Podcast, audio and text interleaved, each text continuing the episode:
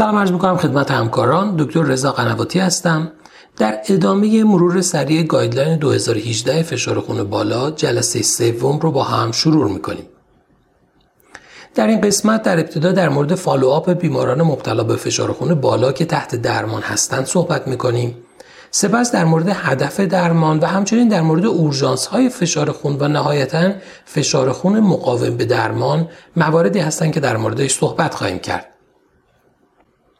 در قسمت قبل در مورد شروع درمان در مورد case های فشار خون بالایی که جدیدا تشخیص داده شدن صحبت کردیم. ولی در مورد بیمار مبتلا به فشار خونی که در حال درمان داروییه روش برخورد در follow-up به این شکله که در صورتی که فشار خون های بیمار در ارزیابی های انجام شده در کلینیک به هدف درمانی مد نظر رسیده باشه ولی بیمار شواهدی از اختلال در target organ رو نشون بده. مثلا بیمار شواهد LVH جدید پیدا بکنه.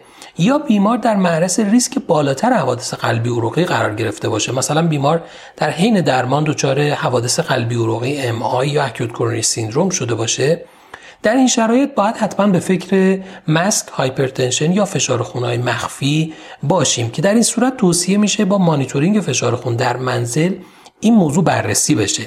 همچنین در مورد بیمارانی که در ویزیت فشار بیشتر از 5 تا 10 میلیمتر جیوه بالاتر از هدف درمانی داشته باشند توصیه برای اینه که برای بررسی و تشخیص white coat hypertension مانیتورینگ فشار خون در منزل انجام بشه. در هر حالت در صورتی که مانیتورینگ فشار خون در منزل فشار بالایی رو نشون بده توصیه برای اینه که برای تایید تشخیص نهایی فشار خون مخفی یا white coat hypertension هولتر مانیتورینگ فشار خون برای بیمار انجام بشه و بر مبنای اون تصمیم گیری بشه. اما در هر ویزیت follow-up علاوه بر اندازهگیری معمول فشار خون و به ویژه در افراد سالمند یا افرادی که علائم وضعیتی یا orthostatic دارند باید فشار خون orthostatic چک بشه. همچنین باید بیمار از نظر white coat hypertension بررسی بشه. نکات مهم دیگه بررسی پایبندی بیمار به درمان و تاکید بر اهمیت به پایبندی به درمانه و همچنین مانیتورینگ پاسخ بیمار به درمان و تاکید بر اهمیت مصرف صحیح و به موقع داروها باید صورت بگیره. اما زمانی که درمان برای بیمار شروع بشه ما تا چه حد باید فشار خون بیمار رو کاهش بدیم؟ توصیه guideline برای شروع درمان در همه بیماران عدد 138 اما دو گروه از بیماران از این قاعده استثنا هستند. گروه اول کسانی هستند که ریسک 10 ساله کمتر از 10 درصد دارند و گروه دوم کسانی هستند که سابقه سکته مغزی دارند که در این دو گروه توصیه برای شروع درمان از عدد 140 روی 90 ولی در هر صورت وقتی برای بیمار درمان شروع بشه طبق توصیه guideline برای همه افراد هدف رسیدن به فشار کمتر از 130 روی 80 اما منظور از کریز فشار خون یا اورژانس های فشار خون طبق تعریف guideline 2017 فشار خون سیستول بیشتر از 180 یا دیاستول بیشتر از 120 در نظر گرفته میشه. در هر یک از این حالات در صورتی که بیمار شواهد تارگت ارگان دمیج رو نشون بده یا افزایش فشار خون به شکل پیشرونده باشه تشخیص اورژانس فشار خون مطرح میشه و در غیر این صورت بیمار فقط به عنوان یک کیس افزایش فشار خون شناخته میشه. که در این حالت اخیر توصیه بر شروع مجدد درمانهای قبلی در صورتی که قطع شده درمان بیمار یا تشدید درمان در حالتی که بیمار دارو رو به طور منظم استفاده می‌کرده میشه و بیمار باید در اسرع وقت مجددا ویزیت و ارزیابی بشه. ولی در مواردی که بیمار case اورژانس فشار خون بالا تشخیص داده میشه توصیه میشه بیمار در بخش ICU بستری بشه. در صورتی که بیمار شرایط خاصی داشته باشه از جمله موارد کریز فئوکروموسیتوما یا موارد پره‌اکلامپسی یا اکلامپسی های شدید یا موارد dissection آئورت توصیه میشه ظرف ساعت اول فشار خون سیستول به کمتر از 140 و در موارد dissection آئورت به کمتر از 120 کاهش داده بشه. در سایر موارد توصیه برای اینه که ظرف ساعت اول فشار خون 20 درصد کاهش داده بشه و ظرف دو تا 6 ساعت فشار به کمتر از 160 روی 100 رسونده بشه. و فشار خون بیمار ظرف 24 تا 48 ساعت به مقدار نرمال رسونده بشه. اما یک نکته مهم دیگه فشار خونهای مقاوم یا resistant hypertension ه طبق guideline تعریف فشار خون مقاوم یعنی اینکه بیماری فشار خونش بیشتر از 130 روی 80 باشه در صورتی که حداقل سه تا داروی فشار خون رو با دوز مناسب مصرف می‌کنه که حداقل یکی از اونها دیورتیک بوده باشه.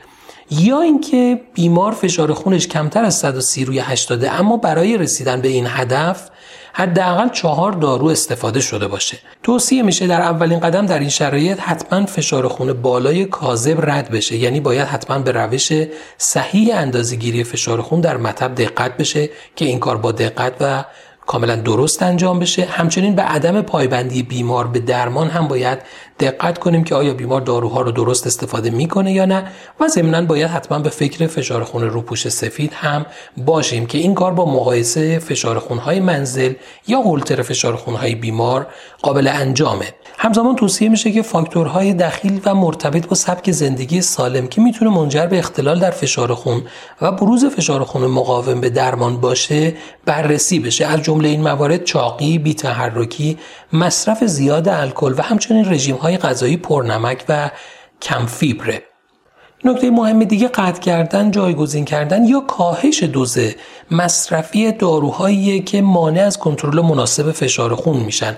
از جمله این داروهایی که به طور روتین ممکنه بشناسیم، NSAID ها، sympathomimetic هایی مثل آمفتامین و decongestant ها، ترکیبات محرک، contraceptive های خوراکی، ترکیب licorice و ephedra هستند که می‌تونن منجر به اختلال در کنترل فشار خون بشن.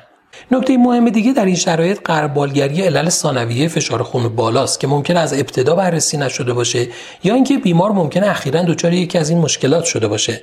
این موارد شامل مواردی مثل هایپرالدوسترونیسم اولیه است که برای بررسی اون نسبت آلدسترون به رنین رو باید اندازه گیری کنیم. اختلال عملکرد کلیویه که با اندازه‌گیری جی اف آر می‌تونیم اون رو تشخیص بدیم. همچنین بررسی از نظر renal artery stenosis به خصوص در های جوان یا کسانی که سابقه آتروسکلروز دارن یا کسانی که در حین درمان دچار اختلال عملکرد کلیوی شدن که با روش های ساده ای مثل سونوگرافی داپلر قابل تشخیصه. همچنین اختلالاتی مثل فئوکروموسیتوما که خودش رو به صورت اپیزودهای فشار خون، تپش قلب، تعریق و سردرد نشون میده و مواردی مثل آپنه انصدادی خواب که در افرادی که سابقه خورخور دارن یا کسانی که وقفه تنفسی حین خواب دارن یا در طول روز بیش از حد خواب آلوده هستن باید به اونها فکر کنیم. اما در مواردی که هیچ علت قابل درمان دیگه وجود نداشته باشه و نیاز به مداخلات دارویی برای کنترل فشار خون باشه توصیه میشه در قدم اول دوز دیورتیک بیمار به حد اکثر افزایش داده بشه و در صورت نیاز ترکیباتی مثل اسپیرونولاکتون به درمان بیمار اضافه بشه. همچنین میشه از داروهایی که مکانیسم اثر متفاوتی نسبت به داروهای مصرفی حال حاضر بیمار دارن هم استفاده کرد. یک گزینه درمانی دیگه استفاده از دیورتیک های لوپ در بیمارانی که نارسایی مزمن کلیوی دارن یا بیمارانی که وازودایلیتورهای قوی مثل ماینوکسیدیل رو استفاده می‌کنن. اما نهایتا شرایطی وجود داره که بهتر بیمار به یک فرد با تجربه در درمان فشار خون بالا ارجاع داده بشه. از جمله مواردی که شک وجود داره یا تشخیص علل ثانویه قطعی شده و یا در مواردی که فشار خون بیمار رقم 6 ماه درمان همچنان کنترل نشده باقی بمونه. امیدوارم این مجموعه برای پرکتیس روزمره شما مفید باشه. ممنونم از توجه شما.